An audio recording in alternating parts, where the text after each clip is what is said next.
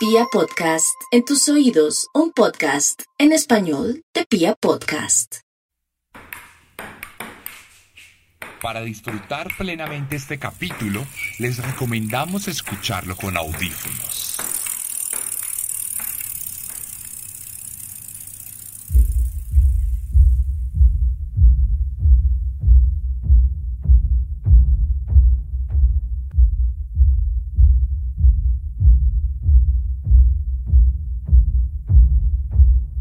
Para estas alturas, la inmensa mayoría de mi audiencia tiene claro mi país de procedencia.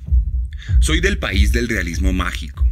Nací en el lugar donde en los 90 la selección de fútbol estaba compuesta por jugadores con bigote y peinados estrambóticos.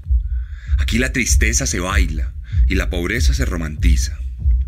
Hace 50 años, la economía se sostiene con un polvo blanco y los medios de comunicación hacen comparsas chauvinistas cuando algún extranjero nos visita. Vivo en el país de García Márquez, de Jorge Isaacs, de Shakira, de James Rodríguez, pero también de Pablo Escobar, de las FARC y de los paramilitares. Mis compatriotas se ofenden cuando lo relacionan con el narcotráfico, sin saber que el dinero que cargan en sus carteras tiene menos de 3 grados de separación con los cultivos de hoja de coca de alguna selva de Antioquia o del Cauca. Se ofenden porque en las películas nos pintan como narcos, pero hace unos meses un embajador de nuestro país tuvo que renunciar porque descubrieron un laboratorio de cocaína en su finca. Luchamos día a día por cambiar la imagen que se construyó sobre nosotros en los 80, pero nuestro presidente tiene fotos en campaña con un narcotraficante recientemente asesinado. Por mucho que nos duela, seguimos siendo Cocalombia, aunque pretendamos ser una nación cosmopolita en vía de desarrollo. Aquí, la vacunación contra la COVID comenzó tarde y avanza a pasos de tortuga. Aquí, los senadores renuncian para no ser investigados por la justicia y la ONU cada día nos ve más como una nación inverosímil gobernada por capataces que niegan cualquier tipo de autoridad supranacional o mandato de derechos humanos. En 2021, al momento de escribir este podcast el 23 de febrero, ha habido 14 masacres que dejaron 56 muertos. 24 líderes sociales y 50 feminicidios, casi uno por día. Colombia podría protagonizar varias temporadas de Un Día de Furia, como una fuente inagotable de muerte e historias de terror humano, terror político, terror militar. Y hablando de militares, en los últimos días se hizo pública una cifra escalofriante. 6.402.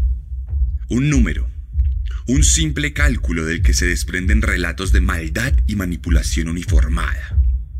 Un comportamiento criminal sistemático refrendado en las urnas por padres de familia, empresarios y trabajadores que vendieron su alma a cambio de la ilusión de seguridad. Una cifra que enmarca la tragedia de miles de familias de nuestro país una narrativa siniestra que llenó de lágrimas los mismos ojos que celebraron la magia del pibe Valderrama o el escorpión de Higuita. Porque si algo bueno tiene nuestro país, es que ha sabido regocijarse en los pantanos de sangre y no ha dejado de celebrar las victorias pírricas que brindan alegría a una vida miserable, carente de comodidades y de derechos un espectro tricolor que se alimenta de la ilusión y la necesidad y que seguirá existiendo mientras los ciudadanos tengamos la suficiente resiliencia para abrazar como bendiciones las excrescencias que Dios nos envía desde los cielos.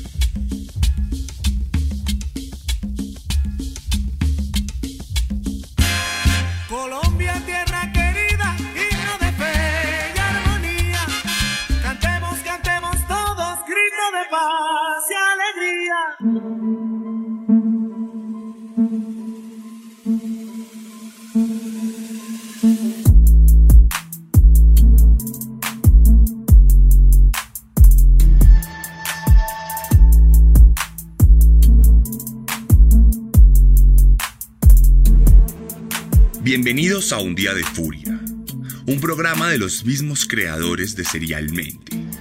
Una experiencia sonora que busca ir más allá que el podcast promedio y cuyo objetivo es adentrar a los oyentes en las entrañas más escabrosas de las peores masacres de la historia. Un Día de Furia, mucho más que un podcast.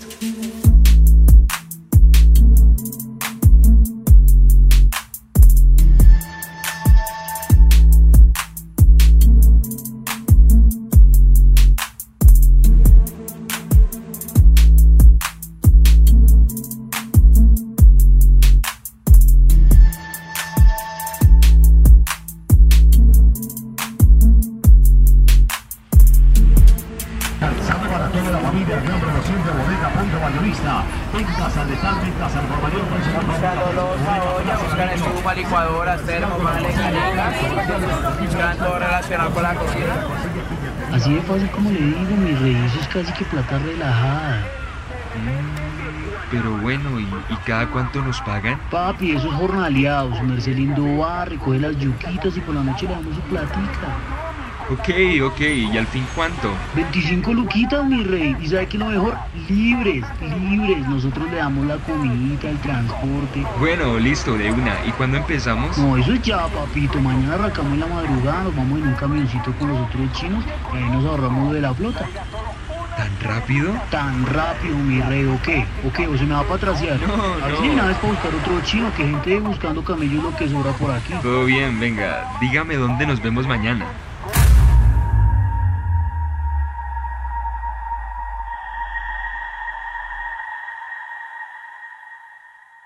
Carlos era un joven de 20 años que vivía en el municipio de Suacha, Cundinamarca. Carlos podría llamarse Daniel, Camilo, Brian, Luis. Podría llamarse de mil formas, porque Carlos podría ser cualquier colombiano de clase media baja, cualquier joven ansioso por encontrar oportunidades en un país lleno de obstáculos y desigualdades. Un muchacho sin muchas esperanzas de acceder a la educación superior, conforme con encontrar algún medio de subsistencia digno. Aquella tarde de agosto de 2008, Carlos por fin encontró un trabajo que le permitiría ayudar con los gastos de su casa, y si era posible, ahorrar para buscar algún diplomado o carrera técnica para salir adelante. El Tuso, quien le estaba ofreciendo el trabajo, se llama el Tuso porque fue el primer alias que se me ocurrió, pero bien podría llamarse Macaco, Román, el Tuerto o cualquier otro tipo de apodo típico utilizado para encubrir su verdadera identidad y sus verdaderas intenciones. Al final, en un país como el nuestro, la verdad reposa cómodamente entre marañas tan antiguas como la nación misma.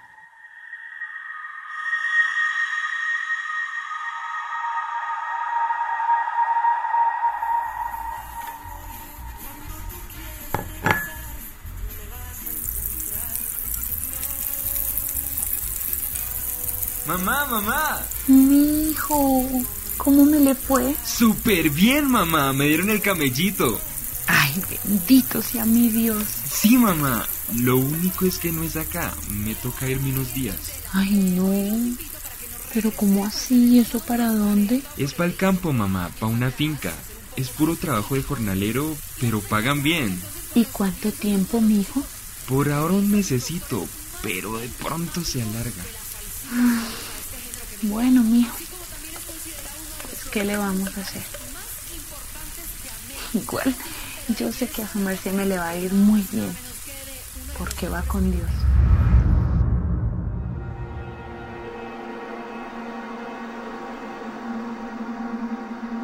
Como Carlos, otros 18 jóvenes llegaron esperanzados a sus casas para anunciar la buena nueva del trabajo y la prosperidad. 18 jóvenes que sin saberlo se unían a una lista interminable de civiles inocentes que desde 1978 aparecieron en informes militares y estatales sin que nadie se cuestionara muy bien por qué. Una lista de muchos años que en 2002 pasó de ser un pergamino a convertirse en una gigantesca enciclopedia por cuenta de las políticas de un gobierno ansioso de sangre que llegó al poder ofreciéndole seguridad a un país a cambio de su propia dignidad. Un gobierno que de alguna u otra forma ha sabido perpetuarse en el poder hasta la actualidad. Casi por dos décadas de sangre, cocaína y plomo.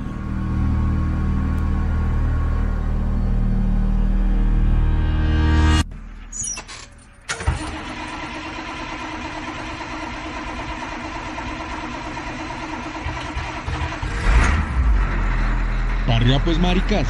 Rapidito, rapidito que el camino es largo.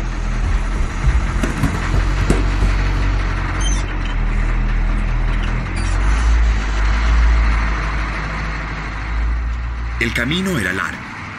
El camión se dirigía hacia las inmediaciones de Ocaña, Santander, a una alejada finca a más de 12 horas de distancia de Bogotá. El conductor solo pararía en un par de ocasiones en lugares no muy transitados para que los jóvenes pudieran estirar las piernas y desocupar la vejiga.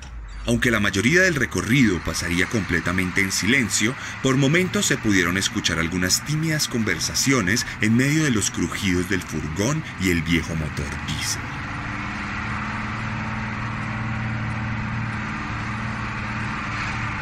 ¿Y usted de dónde es? De Bogotá, mi pez, de las lomas de Ciudad Bolívar. Los jóvenes que iban en aquel furgón tenían mucho más en común de lo que creían. Todos eran el producto de una sociedad que nunca terminó de construirse realmente. Nacieron en un país consumido por la violencia, sumido en un conflicto interno de muchas décadas que más adelante fue aderezado con marihuana y cocaína. La tierra de Pablo Escobar, de Miguel Rodríguez Orejuela, del mexicano y de otros tantos capos que luego dejaron su legado a guerrillas tenebrosas y asesinas. Guerrillas que se volvieron tan implacables que dieron origen a un fenómeno que resultó ser mucho más sangriento, por lo menos estadísticamente hablando. El paramilitarismo. Otro grupo armado que también bebió del narcotráfico y que encontró en el Ejército Nacional Colombiano a un aliado incondicional en la lucha contra el comunismo, o más bien la versión criolla y traqueta del comunismo. Entonces se desató una guerra sin cuartel en los campos de Colombia. Un día la guerrilla entraba a un pueblo y se robaba algunas cabezas de ganado, y al día siguiente los paramilitares masacraban a medio pueblo por alimentar a sus enemigos. Un país digno de temporadas enteras de un día de furia o de serialmente, tal como lo dije al principio porque aquí se juega fútbol con la cabeza decapitada de un campesino, mientras millones en la ciudad observan expectantes el reinado de belleza. Millones de televidentes obnubilados por el espectáculo decadente, mientras sus hogares inestables sucumben entre la miseria.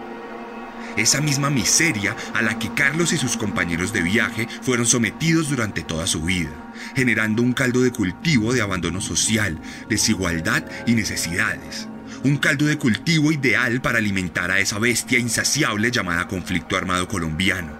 Una bestia camaleónica capaz de adaptarse a la situación de cualquier manera, con tal de extender de forma indefinida su existencia, logrando como triunfo máximo la naturalización de su propia existencia.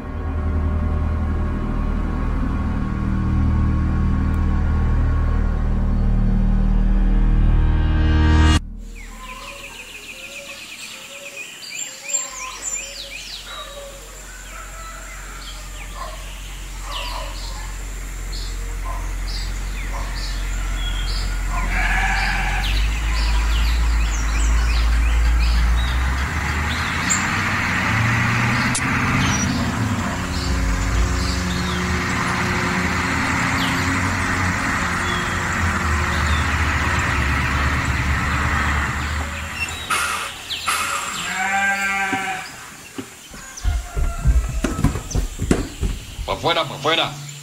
Desaloje rapidito.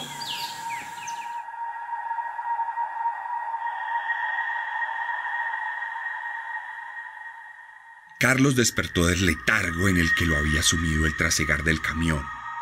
Cuando la luz de la luna entró por la puerta del furgón, pudo divisar a lo lejos un paisaje verde y tupido que no había visto jamás. Sin embargo, cuando bajó la mirada, se encontró de frente con varios hombres armados que le miraban con desprecio y desinterés. Todos tenían camuflados militares y botas de cuero cuidadosamente lustradas y amarradas. De inmediato supo que algo estaba mal. ¿Dónde estamos? No pregunte maricadas. Muévase pues.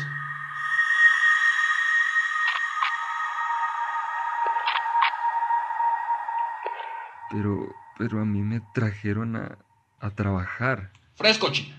Que ya Merito va a hacer su trabajo. Apure pues.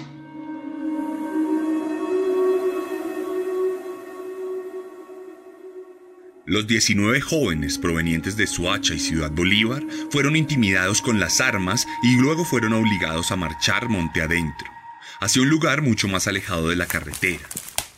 Ninguno de ellos tuvo derecho a hablar, y cada vez que alguien preguntaba algo, era amenazado con un fusil e insultado sin pudor alguno. Pronto, la marcha se tornó completamente silenciosa.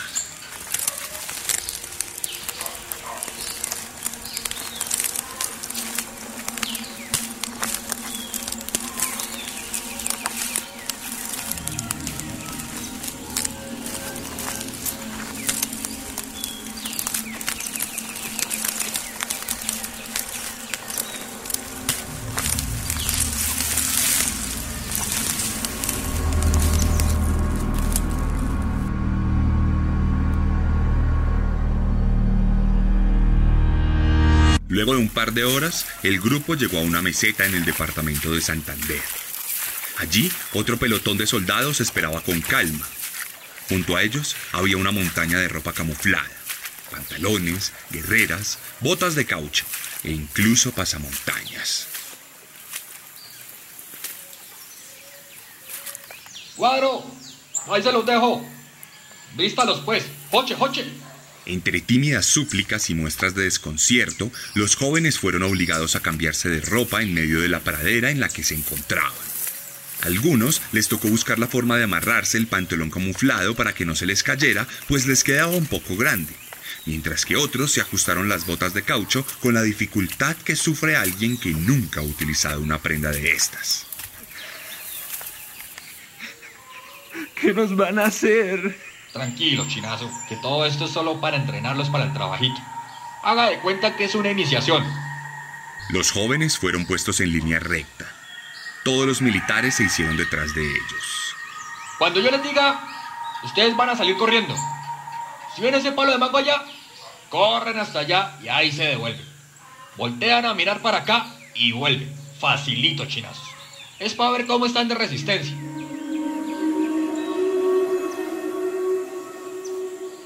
Corran, corran, corran.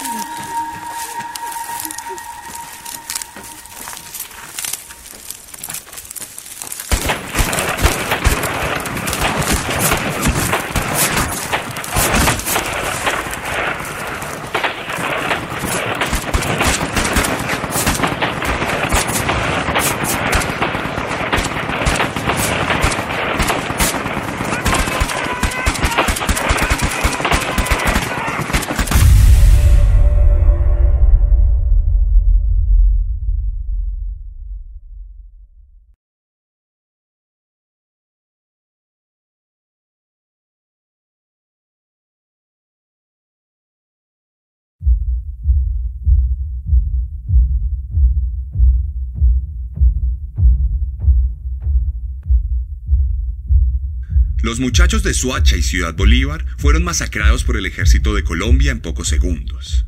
Se les había ordenado correr de frente para que el impacto de las balas imitara el que ocurre cuando se libra un combate. El trabajo en la finca nunca existió. El reclutador recibió alrededor de un millón de pesos colombianos por cada uno de los jóvenes que fue enviado para morir, y los soldados pronto recibirían una felicitación por su trabajo. Una situación en la que todos ganaron menos las familias de los jóvenes asesinados, quienes al día de hoy todavía están esperando la verdad. Mi general, para informarle que dimos de baja a 19 terroristas. Repito, 19 positivos. Para que me los anote ahí en el tablerito.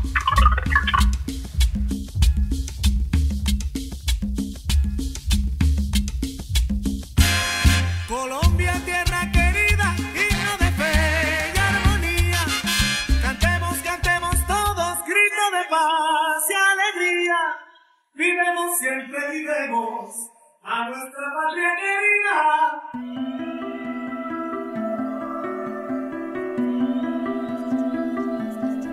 Los falsos positivos de Colombia fueron un eufemismo que la prensa oficialista se inventó para referirse a los crímenes de Estado, ejecuciones extrajudiciales que ocurrieron en nuestro país principalmente entre el periodo de 2002 y 2010, cuando Álvaro Uribe Vélez fue presidente. Uribe Vélez ganó las elecciones prometiendo mano dura contra las guerrillas que se habían logrado afianzar gracias a la ineptitud del presidente Andrés Pastrana, hoy íntimo aliado de Uribe. Pero una cosa era prometer una guerra frontal contra uno de los grupos terroristas más antiguos del mundo, y otra muy diferente ejecutarla exitosamente en la práctica. El ejército colombiano encontró dificultades para ganar rápidamente la guerra. Las escaramuzas en la selva, la proliferación de milicianos en los municipios rurales y la falta de presencia integral del Estado dificultaban las operaciones militares, por lo que incluso cuando se aliaron con los paramilitares resultó sumamente difícil imponer una victoria total. Entonces, como resultado de las presiones políticas, al interior de las Fuerzas Armadas se generó una fuerte presión por resultados tangibles que pudieran ser presentados en la prensa del país para brindarle a los votantes la ilusión de éxito y de progreso. Atrincherados entre las tupidas montañas de Colombia, los guerrilleros eran cada vez más difíciles de matar por lo que los altos mandos del ejército, con el mandato del Ministerio de Defensa y la Presidencia de la República, implementaron un sistema de incentivos y premios en el que aquel soldado que lograra matar y presentar a un guerrillero recibía dinero, días extra de vacaciones y condecoraciones muy útiles para engordar la hoja de vida. Por supuesto, estos premios iban acompañados de una política intimidante de competencia y presión al interior de las filas infundando auténtico miedo en los mandos medios, quienes prácticamente estaban obligados a mostrar resultados si querían vislumbrar algún futuro en su carrera. Recientemente, en el marco de la Jurisdicción Especial para la Paz, JEP, se hizo público que entre 2002 y 2010 el ejército secuestró y asesinó a 6.402 jóvenes para hacerlos pasar por guerrilleros muertos en combate. 6.402 es una cifra, un simple número que ha pasado desapercibido en los medios masivos, pero que encarna toda una política genocida cuyos engranajes fueron aceitados con un mercado de la muerte que en pocos países del mundo se ha visto. 6.402 jóvenes que tenían aspiraciones y que intentaban sobrevivir en un país falto de oportunidades. Para hacernos una idea, 6.402 es el doble de personas que fueron muertas o desaparecidas durante la dictadura de Pinochet en Chile según cifras oficiales. 6.402 es una cifra similar a la de los asesinados por la dictadura de Videla en Argentina, según cifras oficiales. 6.402 es un número que muchos quieren olvidar o minimizar, pero que actualmente le está dando la vuelta al mundo civilizado, donde cada vez se expresan más preocupaciones por la recua criminal y troglodita que nos gobierna. 6.402 es una porción de la verdad que se nos ha negado durante más de una década y que aún se nos quiere negar. No en vano, el mismo uribismo responsable de esos asesinatos lucha día a día por deslegitimar la Jurisdicción Especial para la Paz, aun cuando ésta recibe constante apoyo de la comunidad internacional preocupada por los crímenes de lesa humanidad. Actualmente, varios militares de bajo o mediano rango están pagando cárcel por los actos cometidos, pero ningún general, o exministro, o expresidente ha respondido a la justicia por estos actos, aun cuando todas las pruebas dan cuenta de la cadena de mando que se presentó en estas situaciones. La verdad y la reparación han sido esquivas para las madres de los muchachos asesinados. No sabemos si rogaron antes de morir no sabemos cuáles fueron sus últimas palabras y no sabemos de qué forma les terminaron de arrebatar la dignidad. Lo que sí sabemos, por algunas investigaciones y confesiones de los mismos militares, es que en muchos casos los cadáveres de los jóvenes recibieron disparos en la cabeza para evitar el reconocimiento del cuerpo. Sabemos que muchos fueron enterrados en fosas comunes que hasta hoy apenas comienzan a ver la luz del sol. Sabemos que algunos operativos fueron hechos con tan poco cuidado que las botas resultaban más puestas o los pasamontañas eran puestos después de que se realizaran los disparos en la cabeza. Sin embargo, este episodio negro de nuestro país no termina aquí. En la actualidad, las disputas políticas y el fanatismo psicópata de los seguidores del uribismo nos ha llevado a una revictimización de los asesinados una narrativa cínica y descarada ha comenzado a proliferar entre la extrema derecha colombiana. Cuando no es que se niega de tajo este acontecimiento, a pesar de las abrumadoras pruebas, lo que se hace es que se inventa un pasado criminal de los asesinados. He llegado a leer y a escuchar a personas presuntamente normales afirmando que los 6.402 asesinados eran milicianos de las FARC o delincuentes comunes, y que nuestro ejército solo estaba limpiando a la sociedad de la escoria. Por supuesto, ninguna de estas afirmaciones tiene sustento legal ni pruebas tangibles, por lo que no es más que el resultado de una campaña negra para enlodar a la víctima y salvar al victimario de la picota pública mundial. Y yo me pregunto, ¿qué alberga el corazón de estas personas? Ya de plano sabemos que los políticos y los militares son gente peligrosa, pero ¿cómo lidiamos con el vecino que aplaude las masacres? ¿Cómo toleramos al amigo o al familiar que justifica las ejecuciones? ¿Cómo podemos mirar a los ojos a un compañero de trabajo que perfectamente podría aplaudir un fusilamiento mientras publica fotos rezando o paseando a sus hijos? ¿En qué momento la psicopatía se volvió colectiva en Colombia? ¿Cuándo normalizamos la violencia al punto de que permea nuestra cotidianidad? En una época proliferaba el uribista ignorante, que apoyaba a su presidente y a sus fuerzas militares porque el único discurso masivo era el que ellos mismos contaban.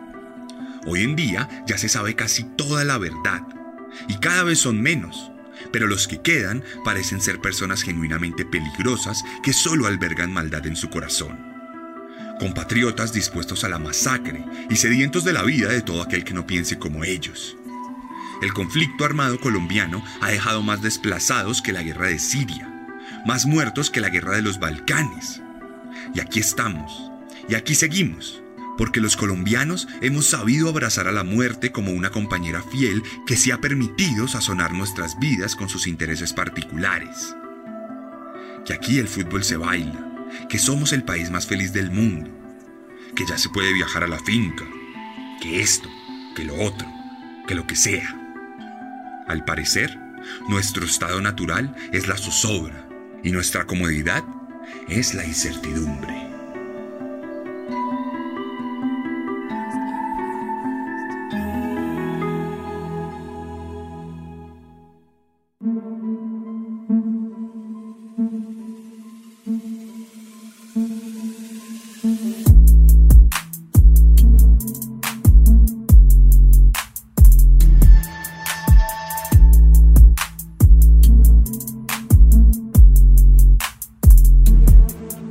Fue la décima y última entrega de la primera temporada de Un Día de Furia. Una propuesta narrativa y auditiva de Pia Podcast y su servidor, Sebastián Camelo. Si les gustó esta forma de narrar, les recomiendo también leer mis libros, Descenso y Carne, y también mi novela gráfica, Herederos de Caín. La narración literaria es mucho más interesante que esta narración sonora. Están en Colombia, pueden adquirir estos libros o el merchandising de Serialmente escribiéndome a mi Instagram o yendo a mi página web sebastiancamelo.com. Mi página de Instagram, arroba elarracadas, arroba el guion bajo guion bajo arracadas. Y allá me pueden escribir, nos podemos hablar un rato sobre estos temas, pueden comentar la publicación, pueden darle like. Les pido mucho que me ayuden a combatir este shadow banning de Instagram, dando like, guardando la publicación, compartiéndola. Y si este podcast les gustó, también compártalo. Compártalo con su amigo, con su familiar, con su compañero de trabajo. Y si es uribista, tanto mejor. Abramos más ojos cada vez más en este país. Abramos más a ese discurso lleno de odio y de segregación.